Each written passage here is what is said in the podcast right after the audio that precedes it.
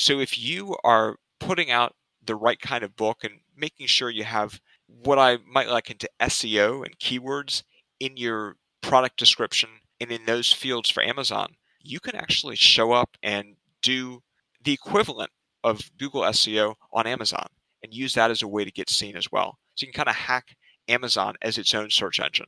This is the Everything Real Estate Investing Show with Sean Pan, where we interview local real estate investors and professionals to go over tips, tricks, and investing strategies to help you learn about the business and to enable you to achieve your financial goals. And now, welcome to the show. Hey everyone, and welcome to another episode of the Everything Real Estate Investing Show with Sean Pan. Today we have Nick Rethel. Nick is the creator of the 7 Hour Book, and today he's going to tell us how to get your own professionally published book in just 7 hours. Having a book is another marketing tool that real estate investors and professionals can use to establish their authority on a subject. It's also great if they want to venture out of the investing space and into the mentoring space. Nick will tell us how easy it is to get a book written and the steps associated with it. If you enjoyed this episode, subscribe to the show and leave a review. We release episodes every Wednesday and Sunday and release the show notes on our site, everythingrei.com. Enjoy. So, thank you so much for being on the show today. Go ahead and introduce yourself and let us know who you are and what do you do. Absolutely. Well, my name is Nick Rethel, and I'm the creator of what's called the Seven Hour Book. And the seven hour book is a system that allows any real estate investor to get their own professionally published book in just seven hours of their time. Yeah, that's super amazing. I've always wanted to write a book on my own and I had no idea how to even start. So go ahead and tell us what is it and how does it work? Sure. So the seven hour book is when it gets down to the nuts and bolts of it, it's a process that is composed of seven one hour sessions over Zoom or Skype or even good old fashioned phone, where we walk the aspiring investor author through a process that gets the book out of their head. And through that process, we're then having enough data and enough information on our side to create the book for them. So they kind of spill their guts, if you will, in a good way, uh, with the book ideas that's been that they've had on their mind for ages in many cases, and then we take over with the writing of it, we take over with the marketing of it, and we take over with everything else involved in getting this book out there to begin producing results, tangible results for those people. Yeah, it sounds super exciting. So basically it's seven hours on the on the client side, but on your back end, you guys are spending however many hours it takes to actually write the book. Oh goodness, yes. It's that's a very good distinction. I appreciate you mentioning that, Sean, because on our side, we're spending way more, like you said, than seven hours. I don't think, frankly, any book for people doing it of any quality could be done in just seven hours. Yeah, that sounds pretty exciting. So seven hours of seven one-hour sessions of you just talking, and are they basically telling like their life story, or is it about a certain topic? What kind of books are being written in these seven hours? We have done, if I recall correctly, maybe one or two general life story memoir, essentially, but more specifically, it's for people who are looking to produce a definite result in their business. And what we've seen recently is a concentration on people in real estate and specifically within real estate, real estate investors. So, to give you some topics and some things that they're doing books on and we're helping them with, one instance might be syndicators, multifamily specifically, people who are syndicating capital for multifamily deals it's a very crowded space right now, and they need some means of standing out from everyone else who is trying to raise capital. So we'll help them put a book together that educates passive investors on how deals work, what they would do if they were provided with the passive investors' capital. That would be one instance. Uh, another instance might be flippers and wholesalers who are trying to stand out, but are also trying to educate their target seller or other people who they're going to be working with on how the process works. So, people who might not have experience with selling their home to someone, how that process works, and showing them as well that they're going to be in good hands if they choose to work with this flipper or this wholesaler. Those would be two instances. Yeah, and having a book, you just seem more professional, right? You're like, oh, I, I literally wrote the book on this subject. Yeah, you do. And it's it's what I like to call having the thud factor. And what I mean by the thud factor is literally when you have that physical book out there and you hand it to someone, it literally makes a thud on the table. And that's that's something that a blog post, for better or for worse, or other forms of content, especially the newer ones, just don't have. They don't literally thud down on a desk, making that kind of impression for someone. It really helps you to stand out then. And how big are these books typically? Naturally, it varies, but I would say the sweet spot to have what most people consider a quote real book tends to be upwards of 100 pages, usually about maybe 120 to about 170 in that range. So this is not it's not War and Peace, but it's also not Hop on Pop uh, on the, the sort of side with you know the Dr. Seuss book or Green Eggs and Ham. It's not short like that, and certainly in the vocabulary is not on that level either. Right. Okay. So can we go over kind of like an example of what someone would do? Like, let's say I contact you. Let's say most of my most of my listeners are rehabbers or buy and hold investors here in the Bay Area, and like you said, they need something to help them stand out. And of course, most of them have Instagram. Most of them do some YouTube, and some do blogs. But very few of my realtor friends, or very few of my real estate investor friends, have a physical product. You know, so if they came to you, what would be, I guess, how would it work? Do you ask them the questions or do they come to you with an idea already with something to write about? Well, we would be going through questions, customize a customized question framework to them specifically. But I would caution anyone who did come to us that before we even got into that questions in the framework and working with them, I would be asking them from the get go, me or whoever on my staff was talking with them, would be asking them from the get go, why a book specifically? Because it's unfortunately easy to get hooked on the idea of, I want a book without necessarily thinking through, is a book really the best medium for achieving your goals? I mean, if you are looking to reach people and you happen to be excellent behind the microphone, it might make sense to do kind of like what you're doing, Sean, creating a podcast or creating a YouTube series if you happen to be particularly photogenic and good behind the camera. So I would really caution people to think through all of the available means of getting your message out there and of standing out before you absolutely get laser focused on a book. Am I saying that a book doesn't work? No, absolutely not. Everything I've said totally still is valid here. But I just really want people to understand that it's good to know your goals and let those goals drive which channel and which media you're really going to pursue. So, like, who who would a book be for ultimately? Well, a book would be for people who understand the power of having that physical thing, having that thud factor, and maybe they would also have a podcast. We certainly have worked with podcasters, helping them to do a book as well. But people who have really reviewed all the forms of media out there understand the benefits and the drawbacks of those other forms of media and have come to the conclusion that a book does make sense in pursuing and achieving their goals. I mean, ultimately, it's more content marketing, right? I think in this day and age, content marketing is like the big play. So, syndicators, they have their podcasts or they go on other people's podcasts or they have their own video series, they host meetup groups, they host conferences, right? And so a book is like an extra factor to establish that authority and legitimacy. Yeah, I think it is. And going back to having that physical thing and also the fact that, as you were saying, no one really or very few people really are coming out with books.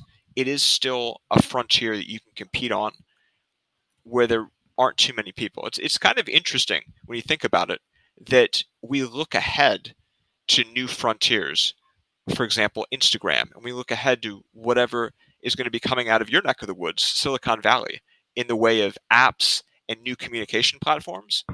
But as we're looking far ahead, it's kind of like the horizons are shifting. So, what was once a very well trod frontier, such as books or a few years back, direct mail, is now being, there's now this exodus away from it. So, as we look for the new frontiers, there's now space potentially on those older frontiers, which is where a book, direct mail, even phone prospecting in some cases can be very viable. Yeah, I totally understand that. I mean, like you said, nowadays anyone can create a blog or they can create a video on YouTube and then blast it to potentially hundreds of millions of people who are on that platform. But if you manage to get yourself in something old like a magazine, like if you can get printed on a magazine paper, that's like a really big deal because not everyone can get on that small piece of paper. Yeah, and it's it also I mean, if nothing else, is kind of a vanity thing and kind of feels pretty good. I mean, I don't I'm like sure. to trot that out too much because the books we're doing are for business purposes, but it is still kind of cool to see that you're an author or to have that title associated with yourself. Absolutely. And so, how many books do people usually get? Like, is it usually just a one and done kind of thing, or do some people get multiple series written for them to present? It does vary, but it's usually usually a one and done at at the initial part. And we don't mm-hmm. like, just in fairness to people, to get started too quickly with, oh, we're going to do five books. You know, let's let's keep it basic. Start on square one. Do this first one. See how it turns out. See how you like it. See what results it achieves for you, and then potentially take the next step to doing another one. This isn't, to put it another way, this is not chicken soup for the soul that we're starting from square one and doing this whole grand series. Nice. And then when you finish the book, or sorry, when you after you interview the person, how long does it take to actually finish the book, get it published, and out for distribution? To clarify a little bit on that, we're doing we're creating the book in bits and pieces after each of the sessions. So we've designed, for example, one of the calls might be doing the first chapter. And so then after that, my team and I would be working on the back end over set amount of time to get that first chapter ready for them. And then we would be posting it to give you a little bit more on our process. We would be posting that up so that if they wanted, emphasis on wanted, to look it over and review it, and even in some cases suggest an editor to, they would totally have that right. But we're working in between the calls to put it together. So there's not this long spell potentially after the calls are done where they're waiting and they're looking at their watch you know how's it coming? When's my book going to be here? Eh, the process is ongoing throughout that. So so if i started today how long do you think it would take until the book is actually in my hands physically? Mm, that's a really good question. We find that it depends on the frequency of scheduling the calls because interestingly a lot of the people we're working with have crazy schedules and being able to schedule seven one hour calls with them sounds relatively easy on paper. And we hear a lot, oh, I can make time for it. But the realities, and this is no discredit to them, the realities are that even when you can make time for what's important, life happens. So calls get spaced out and longer. I would say in some cases, it, it can take four months, six months, potentially even longer just as life is happening to people, as their business, frankly, is also placing demands on them. That would be a good ballpark. Yeah, well, let's imagine someone who is relatively open and they don't have those crazy time constraints. I'm pretty sure you don't do it like every day, right? It would be spaced out between maybe two weeks for every call. So maybe two months for the final calls. I would really have to know a little bit more about their particular situation but what you're describing, depending on the person and depending on the goals for the book, might be viable. But again, I would need to really address and talk with them first. So ultimately, probably within four months, you can have a physical book in your hands if you started today. If you started today, and if we found that it made sense for your particular situation, because one thing I want to emphasize, we don't rush into these. Is out of total fairness for the person, and in an effort to really ensure it's a fit for them and a fit for us. We don't rush. Mm-hmm. It's kind of like I'll give you an analogy for it. If you've watched any of the Olympic running events, or if your listeners have watched them and are familiar with it, when you look at the very start, the guys, I'm going to throw out an old reference, but Michael Johnson back in the day with his running, or Usain Bolt today, at the very start, before the race, they don't rush up to the blocks. You see them walking around, stretching out their legs, making sure they feel good. But once they get behind those blocks and that gun goes off, they're gone in 60 seconds, so to speak. So that's kind of how we like to treat this. When we're approaching a project, we're like that track star, talking with the person, stretching out, making sure it's comfortable. But once we're dead certain and they're dead certain that this is a fit, then it's like that gun goes off and we leap into action and get the process going. So after the book is done and it's physically out there in the world, what are you guys doing on the marketing side to distribute it? Well, we help the person first off to get a publisher, get a printer. We are not in ourselves churning out the actual copies. So we help them to find a printer that makes sense for them. But to your point about marketing, one of the easiest places to start that we help people with is getting reviews and testimonials.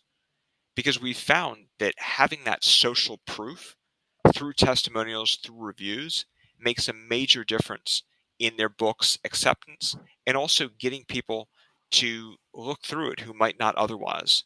Uh, in particular, with reviews and testimonials, Amazon. I mean, nearly any book that's again, a quote, real book these days is going to be on Amazon for the visibility.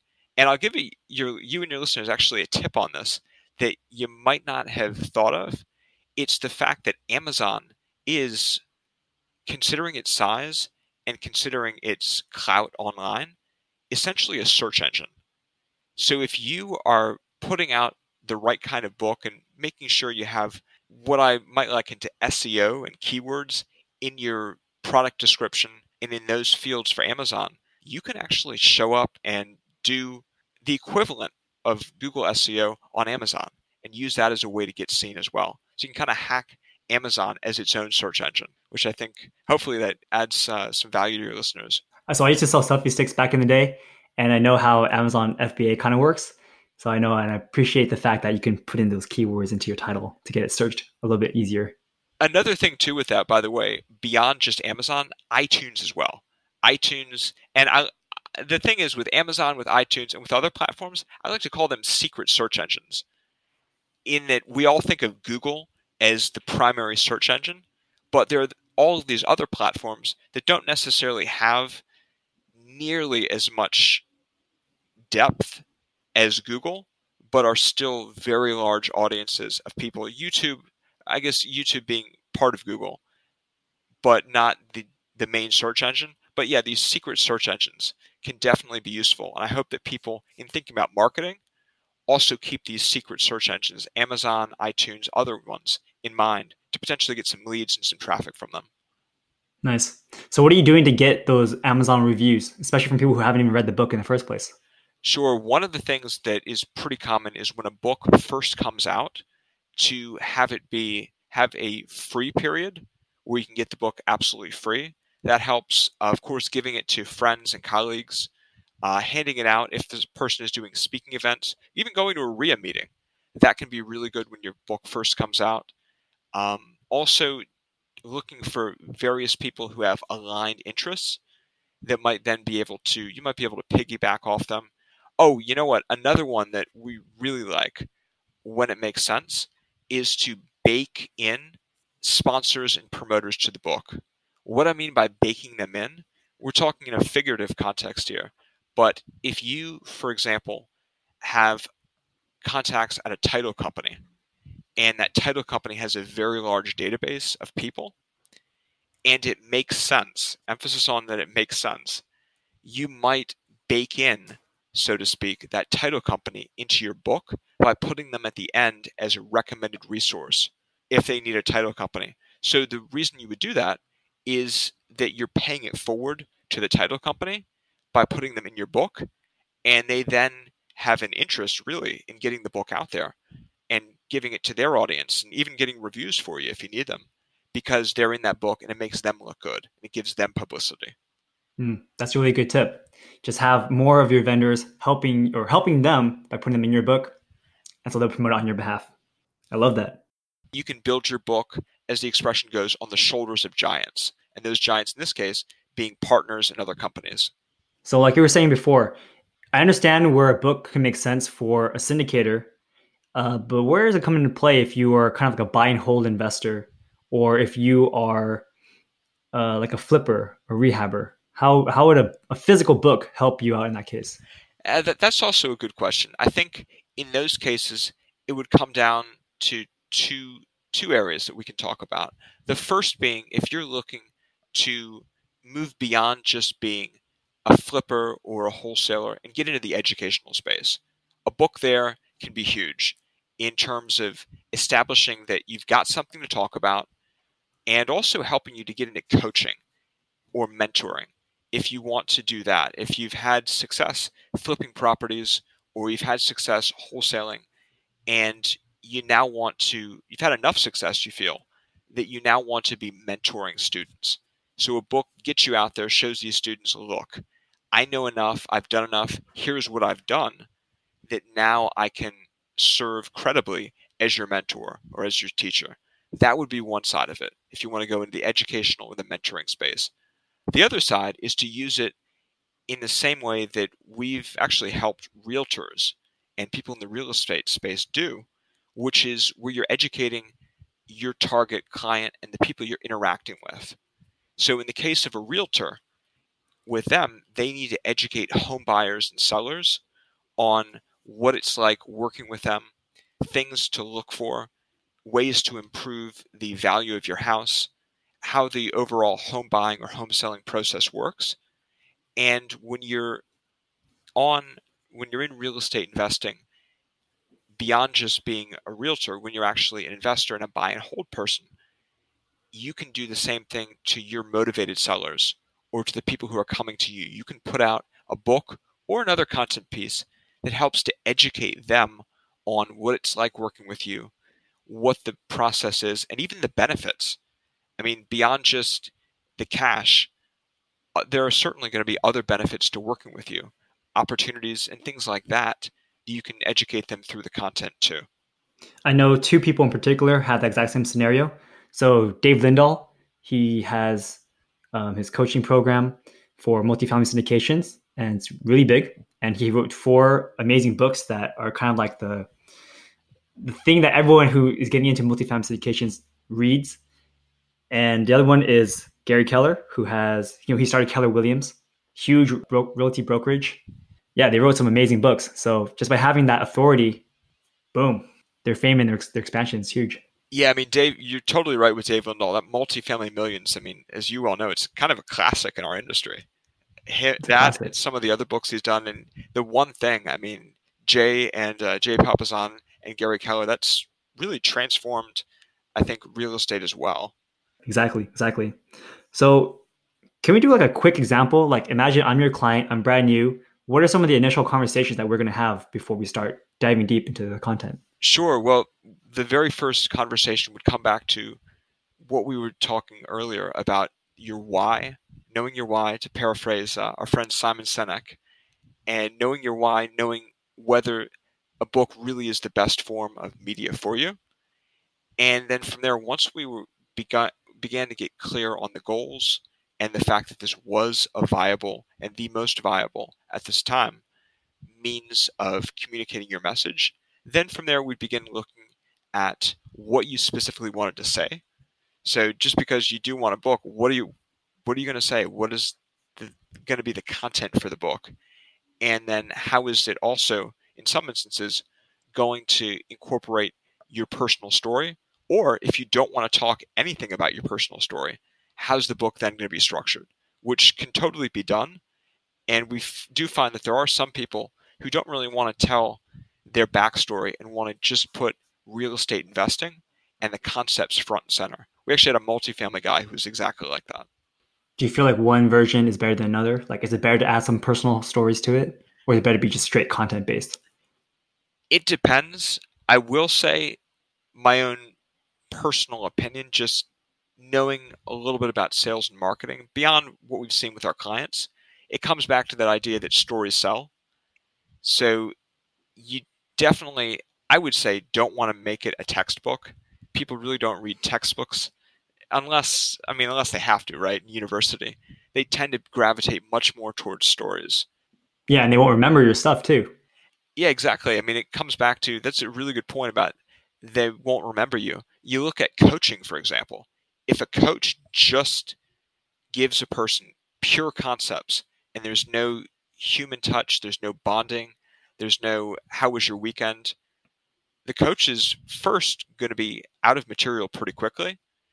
But then beyond that, even if they even if they provide the person with complete value, there's not going to be a connection.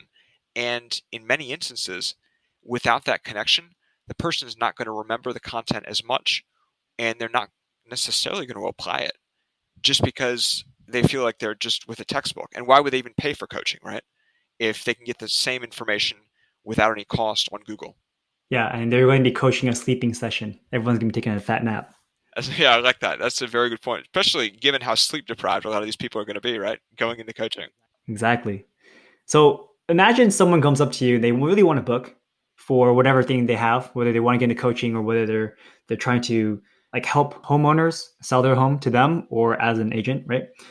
But what if they don't know what to say? Like they don't have good ideas. Do you guys help them with that?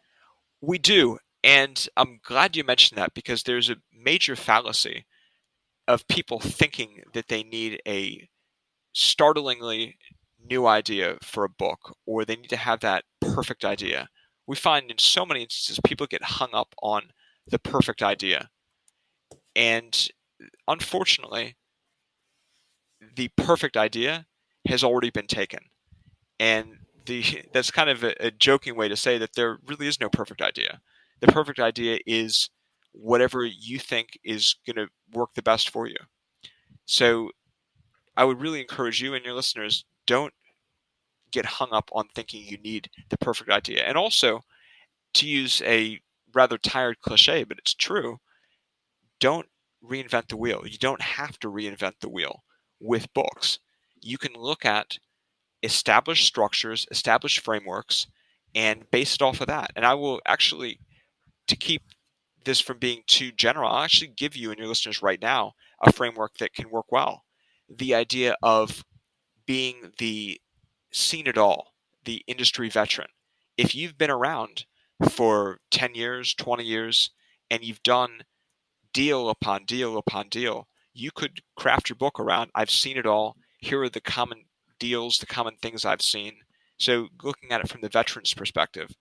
Conversely, if you're coming fresh out the gate, the angle you could take would be the person who lends his expertise and his authority out to his clients. So if you have clients and you're coming fresh out the gate, but you've worked with some people, you could let your clients be the drivers of the book. So you essentially have a results book showing the results you provided for people. Another common angle, in that instance too, with the clients, your clients can essentially be giving you the content for the book. So it shortcuts your process. You don't have to write as much. Uh, another one that's popular is the I'm sick of it all. I'm sick of the lies. I have seen this in quite a few cases. People who are mad, pissed off at all the lies that are out there, and they're set, they're writing this book to set the record straight about real estate investing, or to set the record straight about what it actually takes to create passive income. That would be one. And then there are, of course, other tried and true formulas out there that you could base your book off. But but those are just three that come to mind right now. Yeah, I mean, it's so true. First of all, like I like you said that you don't need to reinvent the wheel because I know a lot of these like success type books, they're pretty much saying the exact same thing over and over and over again, but just with a little bit of different flavor. So, and plus, every time you read a book, you probably only memorize one percent of it. So, if you read hundred books, now you get the concept hundred percent.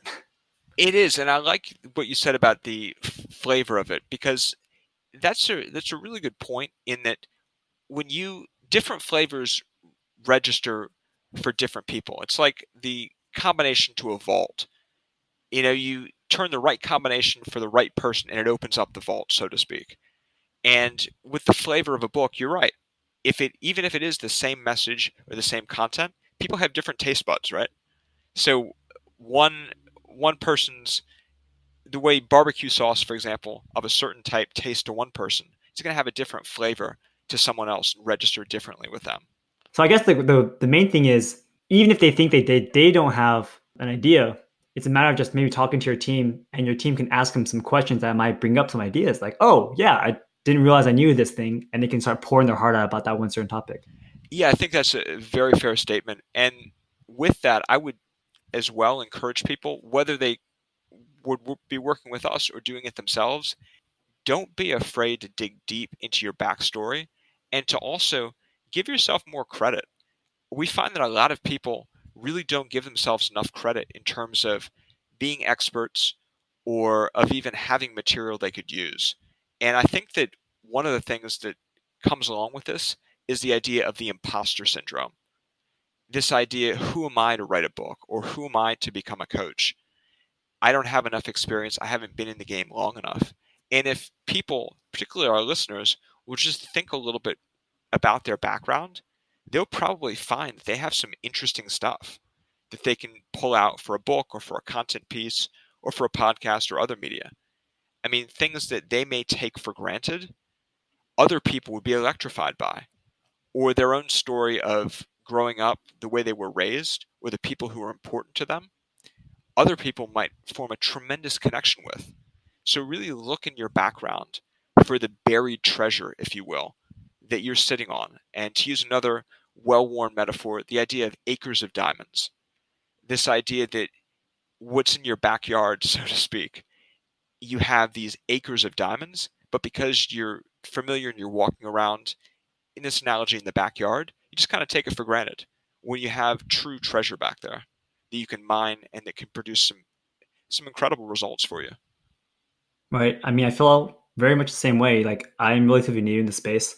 I don't feel like I know a lot. I don't think it's appropriate for me to write a book because honestly, I have nothing to sell at the moment. Uh, but yeah, I'm sure I've gone through some stuff that I could write a book about. It'd be pretty interesting, and maybe it would help somebody in the future. Who knows? Yeah, I like what you said too just now about helping someone in the future. That yeah. your book, we're talking about this in a marketing context, but I think the best books go one step beyond just marketing and really do add that value. I mean, you mentioned Gary Keller and his books, him and Jay Papasan. The one thing, does it get their name out there? Does it help them with marketing? Absolutely. But at the same time, and in a major way, a book like The One Thing, or a book going even further back, like The Millionaire Real Estate Investor, mm-hmm. pays it forward and helps people in a fundamental way. And that's really why we remember those books today. Absolutely, absolutely. Before we started the show today, you also mentioned that having a book can be a great uh, a great form of self defense. Do you want to go into that a little bit more and explain what you're talking about? I'm happy to. Yeah, and for our listeners, just to be clear, self defense. We're not talking literally about having weapons or you know any, any kind of actual like literal self defense. If you're walking down the street in Oakland, you know, at I don't know two in the morning, nothing like that. But well, you could actually, if they stab you and you have your book in your backpack, then boom, it's self defense right there. no, you, are right on that. But we're talking cases other than other than that. Um, what I meant by self defense in a figurative emphasis on figurative context is that let's say, for example, you're looking to raise capital. So you go to a REIA meeting, you meet a lot of really cool people there who are interested, and they say, this is really cool. Let's schedule a meeting. Now, in many instances, you don't really know this person. And so you go on a meeting with them, and unfortunately, something could come up, or they could end up being, for lack of a better term, a flake.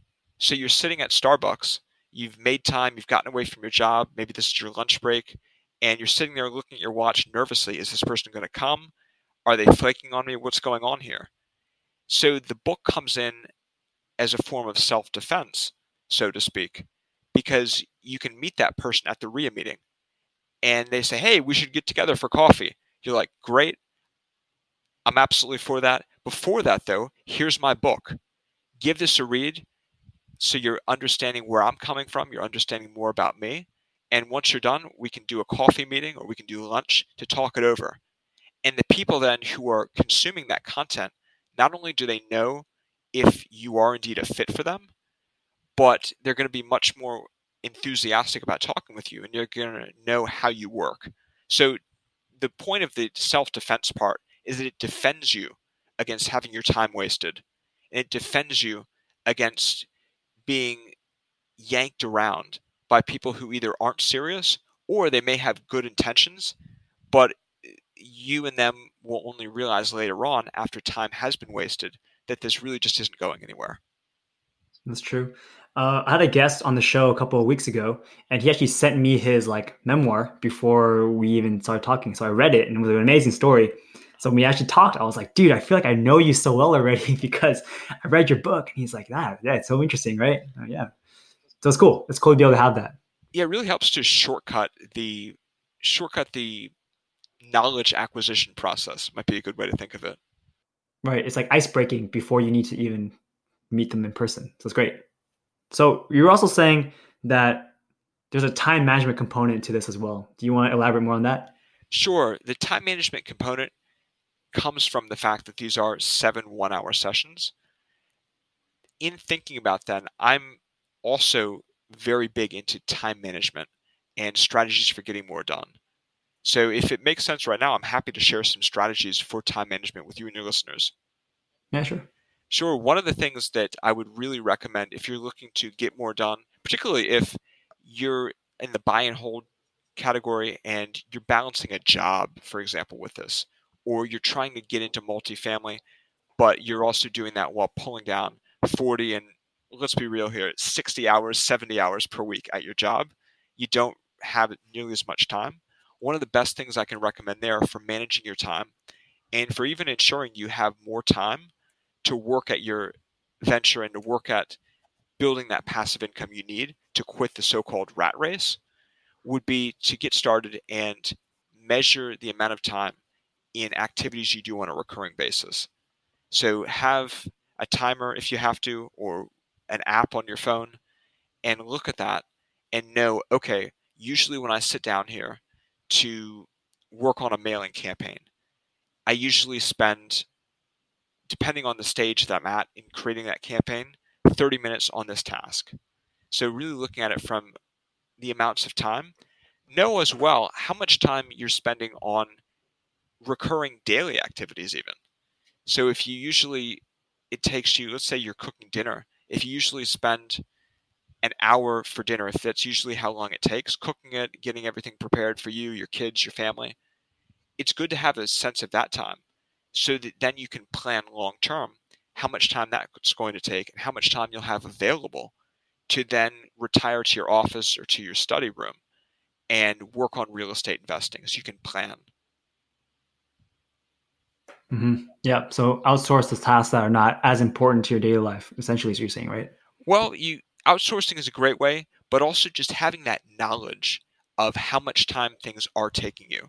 Because far too often people say, I don't have time, but they don't know how much time they do have, or they don't know how much time they are spending on things that may not be moving them toward their goals. So having that self knowledge, beginning with how much time you're spending.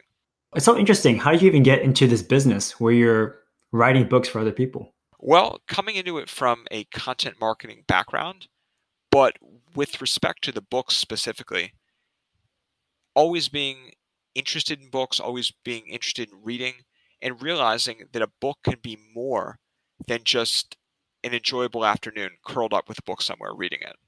Understanding that a book can drive actual benefits in a business and produce real world results beyond just making someone laugh if it's a good if it's a well written book or making someone cry in some cases if it's a sad story or be afraid if someone's reading, for example, a Stephen King book. A book can do so much more than just hit them on that emotional level. It can actually be a gateway for someone to begin coaching, or it can be a gateway, even as we're talking here, for someone to stand out enough to raise capital. Understanding the book can drive real world results like that is really pretty inspirational and led me in that direction. Cool. And how long have you been doing it for? Goodness, I would say that is a great question. I would I would say long enough to get gray hairs. That's uh, from all the people we've worked with and the uh, just the the stresses, good stresses on our side of uh, putting these together. Cool. And what is typical price range when it comes to you know creating a book? That's really going to depend person to person. Uh, what I can tell people is that in most cases, first off, we're nowhere near the uh, the investment of these politicians, for example, like our president, our current president right now, or Obama, or anyone like that, who's putting together their book, nowhere near whatever they're paying their uh, their book writers. Um, we're, I would say, in most cases, the projects we're doing well within 10 grand US, well under that. And in most cases, it can be substantially less. Just again, it's going to depend on the person who we're working with. And what are some actionable tips that our listeners can use today if they want to get started? Well, first off, I sound like a broken record here, but think about why you want a book. That would be one. Uh, think about what you're trying to achieve. Think as well, do that deep, dive, that soul searching into your background and your backstory, thinking really about what makes you unique. Also, with that, I would say to think about what stories you tend to tell your friends a lot. I mean, if you're talking with people, your friends out at a gathering, or you're even going to a REIA meeting, and you find yourself talking about particular things over and over again, that would be one. Also, think about if, depending on your business, what you spend the most time repeatedly telling prospects, what they have the most questions about. That alone could provide the material for your book. An example would be if you repeatedly get asked, okay, once we're into the investment, let's talk about multifamily. Once we invest with you, then what happens? Or what are my voting rights? Or how is this all structured? What are the fees? If you get asked about that repeatedly, and in most cases with multifamily, you probably do, those can form the basis for the book, where you might have a chapter saying, okay, these are the types of structures for the fees. And within that, I usually structure my deals with this, or this is what you should be looking for. Another thing to throw something out there for the people who are doing the wholesale deals. Some of the content you might be putting in there might be how it works. Like, okay, I give you my house, then what? Or I say, I accept your the blind offer you've sent out to me, then what? So that could be forming some of your content too, how your process works. And so, what are some of the things that we don't know that we probably should? With respect to content, every little bit helps having something out there. Uh, another thing I would say that might come as a surprise to some of your listeners would be the fact that Amazon and being a quote bestseller, best-selling author really can be deceptive when you see that and you're probably familiar with this, Sean, from the fact that you've been an Amazon seller, you were saying, is the fact that Amazon has categories within categories within categories within categories, and I could probably keep saying categories within categories for another 10 minutes and not do justice to it all. But the point is that the deeper you go within a category, the less there's going to be a book there, or the less there's going to be any product there. So if you, for example, dig deep within a category and there are only three other books there or two other books and you have the best reviewed one or just the one that people have bought the most that makes you a quote bestseller even though this is an ultra deep category so people who are listening should just understand that this label of the bestseller can be deceptive at times and also when it's in cases like the New York Times, no discredit by any means to those authors. But in your case, you really don't need to have a New York Times bestseller or to be on any of these huge national lists. Is it going to hurt if you want to go on Oprah? Probably not. But in most of our cases, we don't need to go on Oprah. We don't need to have our book read by hundreds of thousands of people all across the nation. We just need it to work and to produce a specific result in our market with a handful of people who are really going to move the needle in our business. So understanding that I think is really important as people are thinking about books or other content too. Yep. I mean, it looks cool though. Oh, best-selling author on Amazon, right? And I mean, I know some people they compile a book with like seven or ten authors all in one, and then that book gets rated really high, and then they also say, oh, "I'm a best-selling author on Amazon too." Yeah, there are certainly a lot of books out there. And the point, again, as I keep saying, with this is not to discredit those people. They've got their hustle, they've got their side hustle, as they say these days, and it definitely works and it can work for them. And more power to them when it does. But I think it's important to be aware of these things as you're thinking about all of the options there and determining which really is going to make the most sense for you. Mm-hmm. So, do you have any last tips before we end the show today? Yeah, I, I think that measuring the amount of time you're spending on things is important. I also want to throw something totally out of left field. It's probably going to hit a lot of your listeners as, but uh, stay hydrated. And I say that because you probably are familiar with some of this too. Being in the Bay Area, there's all kinds of nootropics out there. There's brain drugs, health supplements, and a lot of us as entrepreneurs, as business owners, are looking for ways to get more done or to stay awake longer and have all these hacks.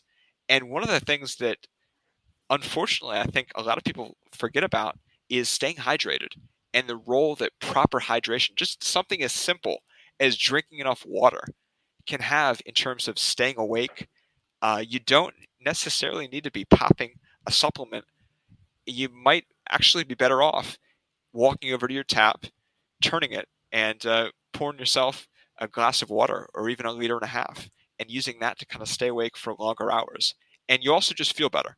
So I want to put that out there because I think it's unfortunately overlooked by a lot of people. Just drink more water. That's pretty hilarious. Uh, I drink a lot of water. I heard it's like the fountain of youth. So you just drink more water, you look young forever. So how can people get in contact with you? The best way would be through our website, and it's contentcorps.net. And you spell that C O N T E N T C O R P S dot N E T, contentcorps.net. Well, Nick, thank you again so much for your time and explaining how to create a book in seven hours. It's an amazing product for anyone out there who is looking to expand their thought leadership platform and have that, you know, quote, thud factor in their lives. Thank you very much for having me on, Sean. It's been a pleasure. And I look forward as well, as I hope your listeners do, to really seeing where you take this podcast in the future and staying tuned. All right, thank you. Here are some of the key takeaways from this episode. A book is a very useful tool for establishing your credibility. It's not cost prohibitive, and with Nick's system, you can get your point across and written for you with just seven hours of your time. If you're interested in learning more about his services, feel free to reach out and contact him, and let me know when your book is published. Hope you all learned a lot. You can find the show notes on our site, everythingrei.com. Thanks, and have a great day. This was another episode of the Everything Real Estate Investing Show with Sean Pan. If you enjoyed the show, leave us a five star rating. It'll take less than a second and it'll help a lot. You can contact me at seanpanrealty at gmail.com. That's S E A N P A N R E A L T Y at gmail.com. Thanks and have a great day.